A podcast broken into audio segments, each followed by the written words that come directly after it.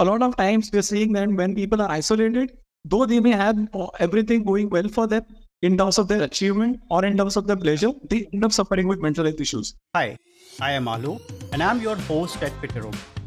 Welcome to Fitness Pro Chat, the podcast by Fiterobic. Welcome to Fitness Pro Chat by Fiterobic. If you're looking to improve your health and well being to lead a healthy, fit, and fulfilling life, whether you're an amateur or a professional athlete, this podcast is for you. Now, on to the show. According to data from the National Mental Health Survey in India, only in 2019, there were there around 56 million individuals in India who suffer from some form of depression. And there are another 38 million who suffer from anxiety disorders uh, or in or similar uh, mental health issues. In order to deal with this issue, while the Government of India has already formulated National Tele Mental Health Program, there a lot needs to be done from our side as a society and as a group so that we understand what exactly is mental health and who is really affected. In this episode, joining me is Dr. Devashish Palkar. MBBS, MD Psychiatry, and a psychotherapist based in India. Dr. Palkar champions mental health and is an invited thought leader who helps people decode the nuances of this problem through various online and offline forums. Sheesh, and welcome to our session today. Thank you so much. Uh, pleasure is on mine because I love talking about mental health related issues, and I think it's a very important discussion that needs to be had. Thank you. So uh, let me get started with the uh, first question of the day. Please tell us more about yours and your areas of interest and uh, how exactly you, you got into this profession and what intrigued you to uh, get into uh, things that relates to mental health. So my relationship with the mental health started when I was in my class 11th or class 12th. Uh, during those times when I was preparing for the competitive examinations, I experienced a lot of exam related anxiety and stress, because of which I saw that my performance was going down. Though I was preparing well, I was not able to perform as well as I prepared. And that is the time when, you know, because my parents were aware about such issues, because my parents come from the background wherein they were aware about the mental health related issues, they took me to a psychotherapist for the first time. And that is when I had a few sessions with the person and my mental health started to improve. My stress levels started to go down and I was able to perform better. And that is when I realized there's this tremendous potential that we all have. But sometimes, because of the mental health issues, we are not able to perform to our optimal best. And which is when I thought, okay, let me be also involved in this healing profession. And after my 12th, when I got admission into MBBS, I always had this inclination to go towards the mental health I wanted to study about human brain, about how we think, how we act, how we feel, and how we can better it so that we can realize our full potential. And that is how my journey with mental health has been. I've always been a proponent of a positive mental health. And then, you know, when the chance came and I was lucky enough to get admission into psychiatry, it was always my dream field. And uh, since then, like it's been like four and a half years since I've been actively involved in the field of mental health as a psychiatrist. Okay, that's awesome to know. And uh, so let me uh, quickly get started uh, with with question uh, now. So that, and I mean, all of us talk more about the physical health. I mean, uh, we know how to. A lot of programs being run on uh, getting fit and and nutrition programs and all of that. But there are very few programs that actually deal with mental health. I, I think we are, I would say, in a very nascent stage and just starting right now. And uh, that's why, I mean, we fail to uh, realize the importance of mental health in our lives, at least at this point in time. And I understand that we are rising up to this. We are trying to recognize this is a big problem uh, in our lives, uh, especially with day to day issues and, and the modernization that has crept in in all of our lives. So please help us understand more about uh, mental health. How does it matter? And especially in the present times with, with so much of modernity. Right. So first and foremost, if we start off with the definition of health itself, then the World Health Organization defines health in terms of physical health, mental health, and our social well-being. And it does not talk about just the absence of diseases, but also the ability to stay well. So that well-being part is always been there when we talk about the definition of health. But what happens is, in case of physical health, it is very much visible, measurable, and easily accessible. in terms of mental health related issues, what happens is a lot of times we cannot measure it because it is a very subtle thing that is happening inside our own brain. And it is something that people do not has understand easily as well. So when we talk about mental health, it involves all the domains of how we think, how we feel, and how we behave. So the thoughts, the feelings, and the behavioral part comes under the domain of mental health. Now, a lot of people don't understand that brain also is an integral part of our body. And just like any other part of our body can some of the other times dysfunction or malfunction, our brain is also equally vulnerable for that. But because brain is also the organ through which we think, when we are thinking about the same organ that we are suffering, it all the more compounds to the problem because then we start to think that, okay, it's just my odds. It's only because I am thinking the way it is. That's why I'm probably not performing to my level best. But it could be because of the mental health issues underlying it. So, a lot of times, under some mental health issues, people don't have the means to understand whether the mental health is deteriorating or not. And I think that is why we need to have more such sessions where we can share the experiences of how mental health disorders look like, when do you need to seek help, and what are the signs and symptoms that you need to be careful about. And I think through such discussions, we'll definitely be able to reach to a target wherein we will be able to spread some awareness. So that is about you know how the basic of mental health comes into play. Okay, okay, okay. Uh, so would it be right to say, I mean, it's it's a gender gender neutral and age neutral uh, issue. I mean, there is there's no specific age at which a person could suffer from mental health problem, or there is and there is no uh, gender specific. I mean, it's not just male or female being suffering. It could be anyone of any age can suffer from mental health at any point in their life. So, what exactly are your thoughts on what are the specific causes at each age levels that that people can suffer from uh, mental health issues? Right. So broadly speaking, we all are equally vulnerable for all mental health disorders, right? Like you, me, everyone around us are equally vulnerable to suffering from mental health disorders. If you look at the prevalence of mental health disorders, then the National Mental Health Survey, which was done in India, it clearly shows that around 10% of India's population will suffer from mental health issues or the other point in their life. Now, it is not just these 10% people, but we need to understand that when one person in the family suffers with mental health disorders, because of the thoughts, feelings, and behavioral component of the mental health, it's also the entire family, which in a way has to suffer. So it's not just the 10% of the people, but the 10% of the families are dealing in some or the other way with mental health issues. And that is why mental health is a very holistic concept. So when you say about the age specificity or neuronal specificity, see what are some disorders which, because of the social cultural factors, tend to occur more in males, and some factors which tend to occur more in females. Like for example, addictions. It has been shown that males are generally more susceptible to it because of the ease of availability, because of the cultural factors involved. But equal chances are there if the females also are able to access substances, then they also could get addicted to substances. So there are certain disorders which occur at certain age group. Like for example, if we talk about the children, then there are neurodevelopmental disorders which start from the very early age, like attention deficit hyperactivity disorder, autism spectrum disorder, specific learning disorders. So all these things start off from a very early age. These are linked to ages. But as the age advances and as you know, males and females and all other genders included, reach an adulthood, then the chances of prevalence are almost equivalent. So depression, anxiety, obsessive compulsive disorder, or if you look at other serious mental health disorders like schizophrenia or bipolar spectrum disorders, the prevalence is more or less equal across populations, across genders. So that is why, you know, a lot of times we have this misbelief that, okay, men, because they are very strong, they tend to suffer less from mental health issues and women, you know, they are weak to suffer from men, more mental health issues. This is absolutely bullshit because, you know, both men and women are equally susceptible to it. Only thing is because of the cultural factors, a lot of times we see in our practice that males do not open up as easily as females would because of the factors associated with our culture and the society. You know, it's always said to males that the men should not cry. So these factors and the stigma associated with it creates a big impediment in seeking out help. Right, which is why you know if you look at the data, then the treatment gap of mental health disorders in India is close to 80%. Now, treatment gap includes basically those people who are actually in need of help, but they are not getting help.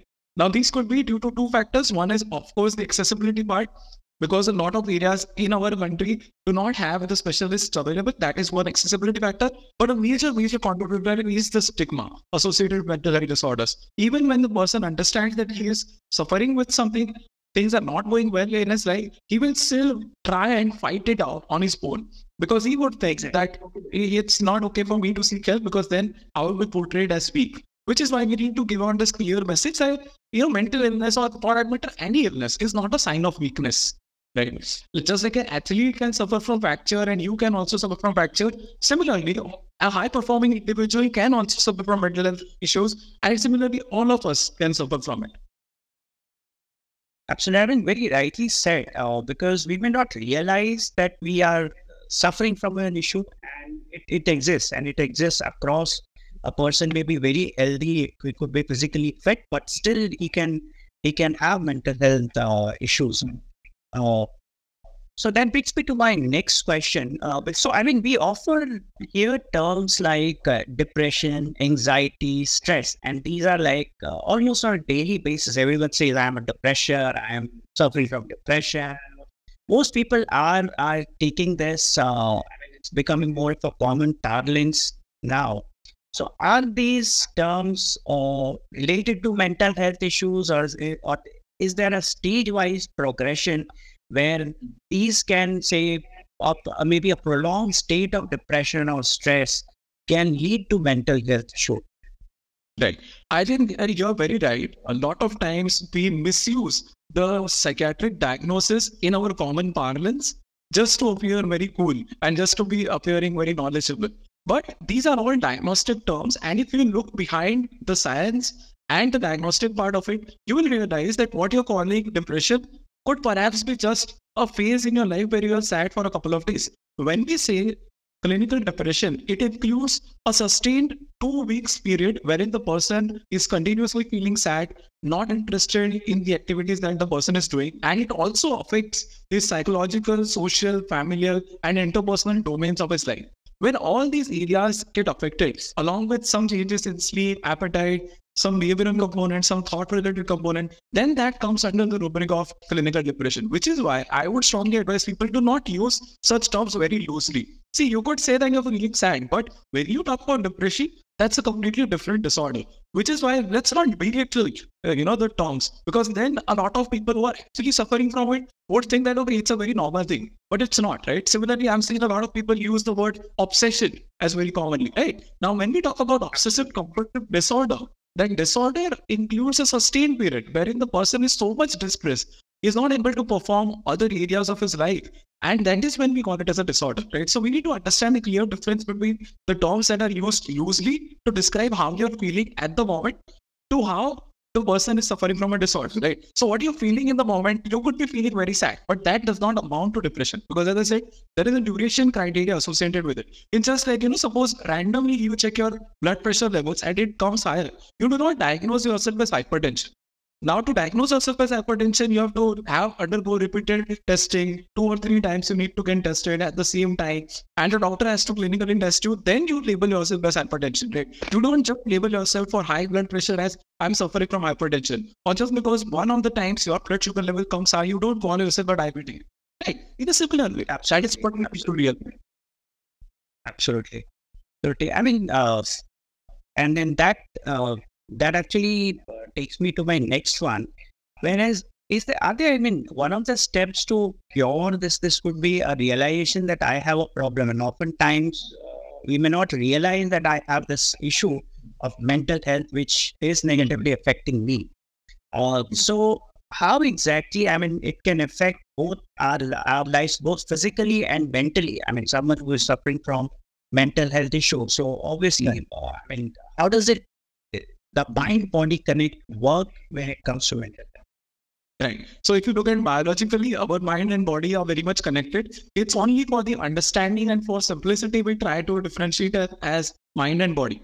See, mind or the brain. Mind is basically the functional aspect of our brain, right? So brain is basically controlling all the activities that are going on in our body, right? All the basic things like respiratory rate, your digestion, your metabolism, your movements, all these are basically controlled by your brain. So when your brain health goes down, when your mind is not functioning to its optimal best, then all these parameters also get equally affected. So we see very commonly that, you know, one of the major symptoms in case of depression is you don't feel like eating, your appetite goes down. Sometimes you eat very much excessively, right, to cope with it in an unhealthy way. Sometimes your sleep gets disturbed, your weight has changes. So all these parameters do get affected. And what happens is when our mental health is down, we also tend to use unhealthy coping mechanisms. So by unhealthy coping, mechanisms, I would say sources which give us instant gratification. Like for example, if I have sugars or sweets, a pizza, a burger, you know, it gives me an instant rush of energy and makes me feel better for some time. If I have a glass of alcohol, I would feel really better for some time. If I have a smoke, I would feel better. If I have a weed, I would feel better. But then those also contribute in a long-term way to detriment our physical health. So, which is why mind and body are always, you know, they functioning in unison and functioning in harmony. And you would see that in even your physical health, when it goes down, your mental health also goes down. Like, for example, a simple case where you're suffering from, say, viral illness, right? When we're suffering from viral illness, our physical body is suffering, but we don't feel like doing things that we want to do. We feel sad for a lot of time. We have sleep related issues. So, when our physical health is also going down, at that time, also our mental health suffers. So, it's a bi-directional way. And there are definitely connections in the brain which connect through various parts of our body, which is why our body and mind always function together. Absolutely. I mean, uh, very rightly said. Uh, there are a lot of things that we do knowingly or unknowingly for, say, temporary pleasure or, or satisfaction or gratification. And these are the things that not only affects us mentally but physically as well in the long term. You know, even a sorry, sorry to cut you off. Look, even a simple thing like our diet, it has its bearing on our mental health, right? So there is a lot of research which is going on currently in the domain of gut-brain axis. So our gut, which is you know the digestive system and our brain, are very intrinsically related with each other. So whatever things that we have a bearing on our mental health, and this is not just a new science; it has been shown since our ancient times. Even the Ayurvedic science also talks about that, right? How our food affects our mental health. So these are domains which clearly show how our body and mind are closely related with each other. Absolutely. And so I think that uh, let's let's talk about some of the prevention and cure because I'm sure uh, most people would be interested. Like what what should we do to, as a preventive measures uh, to mental health? So uh, I mean, trying to understand the causes. I think it's important that we also understand how we can prevent this in the first step itself. And I mean, someone for someone who is suffering from mental health, is there a permanent cure? to, to this. So when we talk about the cure part, generally, if you look at diseases across the domain of medical sciences, there are two types of diseases which mainly we suffer from. One are the communicable diseases, and the other are non-communicable diseases. So communicable diseases are mainly of infective origin, wherein an external infection has come to our body, which we then try to treat, and it can be completely cured. So, for example, there are disorders like viral illnesses or bacterial illnesses which can be completely cured. So by complete cure, we mean that, okay, once we have taken the treatment, then it will not affect us. But again, when the virus and bacteria will come again, it can definitely cause us the illness again, right? So that comes the cure part. But there are certain other viral illnesses also. Let's say, for example, HIV AIDS, which cannot be cured completely. As of now, we do not have the means to completely kill the virus from all parts of our body. The virus will survive, but the treatment is available. And when we talk about the non-communicable disorders like our diabetes, hypertension, in that case, in that case where we are suffering from non-communicable disorders, we think that okay, if I take treatment, I'll be cured completely, I'll never suffer from it. No, it's not about you will never suffer from it. When we talk about treatment, we talk about how we can reduce the symptoms, how we can help the person manage better. And once the person is able to manage his mental health or physical health related issues, he can be more careful about it. And next time, when he feels then okay, there are some disturbances again, then he can definitely come back to normalcy very soon. So in terms of diabetes or in terms of hypertension also, we do not use the words like cure, which I believe is important to differentiate these stuff, right? Now talking about the causes of mental health related issues. The cause of mental health is itself internal, right? Which is why we do not use the word, you know, cure. Because our thoughts, our feelings and our behavior are going to remain with till our death, right? So there could be disturbance in our thought at any point in our life. There could be disturbance in our feelings, in our behavior at any point of time, which is why we are all vulnerable to mental health issues. And it's not just that a person who has suffered once, is only vulnerable for it, right? We may suffer from it at any point, of, at any stage of our life. Now, the causes of mental health disorder generally we classify it as the biopsychosocial domain, right? So there are certain biological factors, there are certain psychological factors, and then there are social factors. In terms of biological factors, comes in your genetics, your neurotransmitters, your hormone levels, your body's physical health. That all comes under the rubric of biological factors, which are responsible for mental health disorders. Then comes the psychological part. The psychological part basically includes how you cope with your stress, how you are able to manage your anxiety, how is your sleep, how is your overall behavior, and how is your personality like. And then comes the social factors. Social factors would include like the financial factors, the family support, the relationships that you are having. So all that comes under the domain of social factors. And probably either of these domains can result in mental health issues. So recently, if I'm to give an example, we also have a lot of people had mental health issues post-COVID, right? So there are a lot of factors which are involved. The, the virus of COVID it itself affected in a way our body, which led to biological factors which increase the propensity to cause mental health disorders. But at the same time, because of the financial factors, the social factors, which were suddenly so much changed, that again increased the stress on us and increased the propensity of mental disorders, which is why you know a lot of people who lost their job ended up suffering with anxiety, ended up suffering with depression. A lot of people lost their near and dear ones. So all these social factors also come into play. Absolutely. I mean, especially, uh, I mean, past couple of years have been very, very stressful for you know, most of us uh, globally, and and that uh, definitely is, uh, I mean, can be attributed to uh, one of the causes for for mental health. Uh, so that that I mean, uh, taking it to the next one now. So especially, I mean, in the past there have been a lot of social stigma around mental health. People uh, would not want to reveal that they are suffering from depression or any other sort of uh, mental health issue. So seeking medical help or an advice also is is have been a challenge. And I would say, but to large extent, it is still a challenge, especially in say tier two, tier three cities. People do not come out openly to talk about uh, these kind of issues that they may be suffering now although there is some change in the uh, scenario at this point in time, but we don't see largely a large change in, in such such cases at this point in time.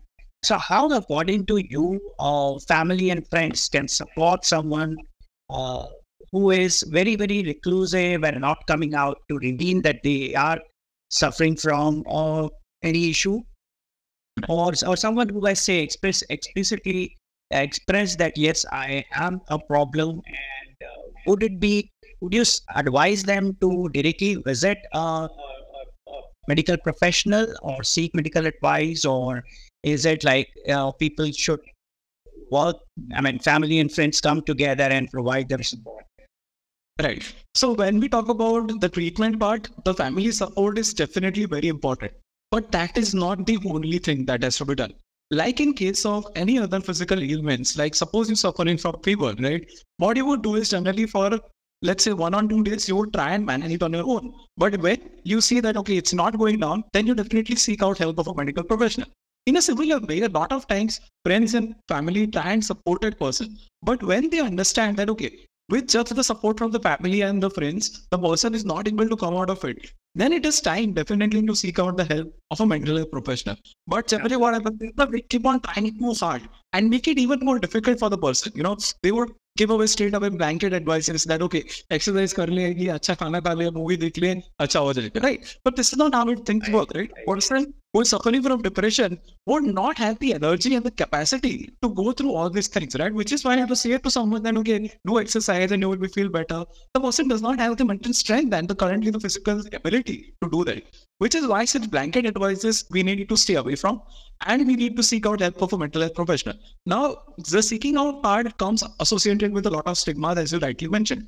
Right. So there are four main types of stigmas that we need to talk about. One is the self stigma, which wherein the person stigmatizes himself. Then okay, why I am suffering from mental health issues? Is it because I am weak? Or if people find it out, what will they call me? They will judge me. They will look at me in a very inferior way. So that is the self stigma. Once we come out of this self stigma, then we will be ready acknowledging our mental health Absolutely. So that is one thing. The second part comes about the public stigma. Now the public stigma exists because not a lot of campaigns are happening about mental health awareness. If you see around, there are, you know, certain disorders which come under the light of public eyes, like tuberculosis, right? We all know about TB because there are so many ad campaigns also running about tuberculosis. The ad campaigns about polio, the ad campaigns about HIV AIDS, which have definitely increased our awareness about all these disorders. Which is why, in a similar way, we need to create awareness about mental health issues. And I'm definitely sure as people become more aware about it, people will be kind, considerate, and empathetic towards anybody who is suffering.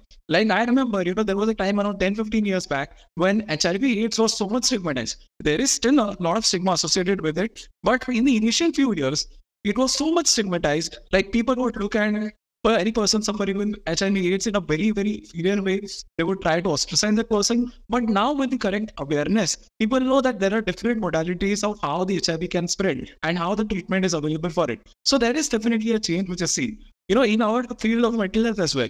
If I have to look back, uh, like my professor always tells me, like around 10, 15 years back, the number of patients that we used to see in that definitely has increased. And it is not just because you know the uh, disorders have increased. It is also because now people have started to acknowledge and come further to seek out help. Now, what has led to that is because of the awareness itself, and also because you know some notable public speakers have also started talking about it. Right. So, for example, if Deepika Padukone or Virat Kohli talks about mental health, then people understand, okay, this is a very normal thing. And if these high performers can also suffer from it, okay, we also need to start taking steps in the correct direction, right? So I think a lot of changes are being seen, and we need to acknowledge that. Absolutely, I mean, very rightly said. And uh, I would say my next question was more more aligned to this. How exactly do you think uh, we, can do uh, try to increase awareness about mental health? And one of the things which you talked about, like we have uh, mental health camps, I would say uh, camps on uh, tuberculosis or any other disease related, but not around mental health. Uh, so, what are the other ways you feel we, we can do more and more about mental health awareness so that people can come forward, they can realize the importance? Yes, this is like any other disease that, that's there in India or globally, and, and people become this social stigma needs to vanish because that is something which is preventing us from from coming forward and talking more and more about it. Right. First and foremost, the most important thing is as a society, we need to be kinder to each other rather than, you know, shaming a person who might be struggling. You know, a lot of times in the schools also we see that you know a person who is not able to perform well in studies it could be because he's suffering from dyslexia he could be suffering with depression he could be suffering with attention deficit disorders. Now that person is bullied that person is shamed. Now why that happens is because at the school level itself we are not trying to find out who are the persons who are struggling who are the persons who are the students who are finding it difficult. So i think the change has to start at a very young age. In school itself if we identify uh, students who are having some difficulties and try and manage it at that level itself, then a lot of trauma that they have to suffer from will be definitely reduced. Right? A lot of Yes. uh, you know parents who come to me tell about the stories of their struggle, how they were struggling with their mental health issues right from school age itself. But they were just labeled as ये तो duffer है, ये तो last bencher है, इसका कुछ नहीं हो सकता life में, right? So let's not discard people this way. Let's be compassionate and understand that okay, if somebody is struggling with it, that person needs help, and that person does not need to be ridiculed. So that is the first and most important thing. The other thing, as I said, you know, if people start opening up about their own mental health struggles, then it will definitely make a hell lot of difference, right? As as we recently saw it, I think around a couple of months back only, Virat Kohli himself revealed that he was going through some mental health issues because of which his performance was not adequate. And then he decided to take a break. He took a break around a month away from the game, and then we all know how he has come back so well, right? So definitely, right? if we priority and importance to our mental health, then definitely things will be much, much better. That is what we need to understand. Absolutely. I mean, uh, so uh, one of the other things which I uh, want, especially from your experience of working with a lot of uh, cases that you would have seen, any specific case or I, or any uh, uh, say case which you you feel something could have been done uh, long before and it could have been prevented with help from family and friends, but it, it I mean, it, it staged to a different level wherein it ultimately medical help was uh, the only requirement that that could have helped the person. So, any any specific scenario which you want to share with There are, there are plenty of such cases, you know, wherein inadequate mental health help was sought so many conditions could have been prevented, right? I would not be able to disclose the entirety because of the confidentiality, but I would tell you about one specific case. It was a medical legal case that we saw, wherein a person who was suffering with schizophrenia, he attempted to murder one of his friends because he was having some delusional beliefs, he was having some hallucinatory experiences, because of which he acted upon it, and you know it led to a lot of legal issues. Now, if we look back in the history, when we tried and looked in the history, we definitely found out that the person was suffering with mental health issues since couple of years, but they were not paid attention to. The family, despite identifying the family, despite identifying that he was suffering with mental health issues, because of so much of stigma, they rather than taking the person to medical help, they took the person to all sorts of temples and dargahs and all sorts of places wherein the person again went through a lot of traumatic experiences. The person was, you know, and we should not say this, but he was chained at various places like, you know, mosques and temples, and all sorts yeah. of, you know, blind faith had taken over, which is why the medical treatment could not commence. And when the first time the person was brought to a mental health professional was when the court decided to send that person, because when the person presented in court, the judge identified that, okay, he's not in a condition to even give the statement. So probably he's suffering with mental health issues. And that is what I'm to the attempt to murder, right? So all these grievous consequences can be prevented if the help is sought at the right time, right? A lot of suicides that we see today, right? There are different factors which are there prevalent, which have led up to the suicide, right? So suicide that we see in a lot of cases, we feel that okay, it's just all of a sudden it has happened, but it's not all of a sudden, right? The person was suffering from it a long back, and because the support was not available to that person, because the right help was not available, then it finally leads to such grievous consequences, which is why, you know, it's important that we seek timely help so that such grievous consequences can be prevented. So I mean, that that brings us almost towards the end of our session today. Uh, so, and I uh, want to understand, especially top three recommendations um, from you uh, for all of us joined today. I'm, I'm pretty sure uh, everyone who is joined want to listen to these top three recommendations from you. Right, right. So if I have to talk about mental well-being, then there are three pillars of mental well-being. The three activities that assure our mental well-being are the activities that give us a feeling of achievement, the activities that give us a feeling of connection, and the activities which give us a feeling of pleasure. Now there has to be a very well-defined balance between these three activities. The activities that give you pleasure, the activities that give you a feeling of achievement, and the activities which give you a feeling of connection. By connection, I mean connection with friends, with family, relationships, and with the world in general. A lot of times we're seeing that when people are isolated, though they may have everything going well for them in terms of their achievement or in terms of their pleasure, they end up suffering with mental health issues. So connection is very, very important, very vital. Then comes the part about pleasure. Now, a lot of times, because of you know the competitive world that we're living in, people are so much achievement oriented. People are so much burning the midnight oil. They're not yeah. giving enough time to have some pleasure, right? So go around, yes. have some hobby, go out, have a vacation, uh, take a break. So all these things have lost their meaning, which is why again our mental well-being suffers. And then finally comes the feeling of achievement, right? So we are all involved in some of the other tasks which give us a sense of achievement, right? As a student, if you're studying, you're studying for the sake of achievement. If you are employed at a place, you're working for your achievement. And wherein you feel that, okay, my achievement is not progressing, I am being stuck, I am becoming stagnant. I think that is also a very crucial time to realize that perhaps that person needs some change, either the change of place, the change of employment, or he needs to learn some new skills. So all these things are very, very vital, right? The feelings of achievement, pleasure, and connection. If we balance out these three things, then definitely our mental health and physical health as well will be very much better.